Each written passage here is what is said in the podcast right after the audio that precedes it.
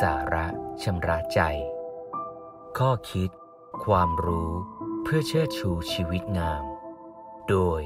พระครูธรรมรุจิ วัดยาณเวศกวัน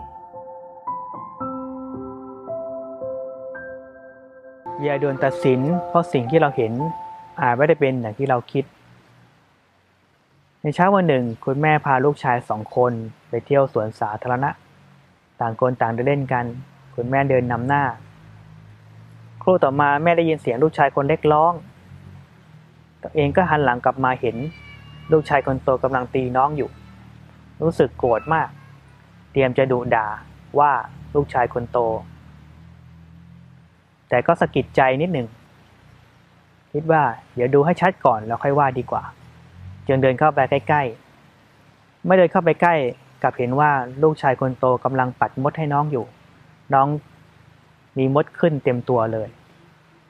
แม่ก็รู้สึกดีใจว่าเออเมื่อกี้ดีเหลือเกินที่เราไม่รีบว่าพี่ก่อน ว่าลูกชายคนโตไม่งั้นเองลูกชายคนโตอาจจะรู้สึกน้อยใจ ว่าแม่มองเราไม่ดี เราช่วยน้องก็มาตำหนิเรา อาจจะทำให้เขารู้สึกไม่ดีกับสิ่งที่เขากำลังทำอยู่ก็ได้ เช่นเดียวกันบางทีอาจจะทำให้ส่งเสริมนิสัยไม่ดีบางอย่างให้กับน้องชายคนเล็กทำให้เป็นคนเห็นแก่ตัวก็ได้เหมือนกัน เอาตัวเองไว้ที่ตั้งทุกเรื่องก็ไม่ดี บางครั้งสิ่งที่เราเห็นอาจจะไม่ใช่เป็นความจริงทั้งหมด ดังนั้นเมื่อเราเห็นเราเข้าใจอะไรก็ตาม บางทีเราต้องตรวจสอบให้ชัดอีกทีหนึ่ง บางครั้งที่เราเข้าใจอาจจะผิดพลาดก็ได้ จึงบอกว่าสิ่งที่เราเห็นเองอาจจะไม่ใช่ความจริงทั้งหมด อย่าเชื่อสิ่งที่เห็น สิ่งที่เข้าใจทีเดียว ต้องมีการตรวจสอบให้ชัดเจนอีกครั้งหนึ่ง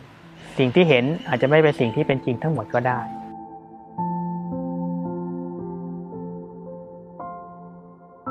ติดตาม ข้อคิด ความรู้เพื่อเชิดชูชีวิตงามกับรายการ สาระชำระใจ โดยพระครูธรรมรุจิ วัดยาณเวศกวัน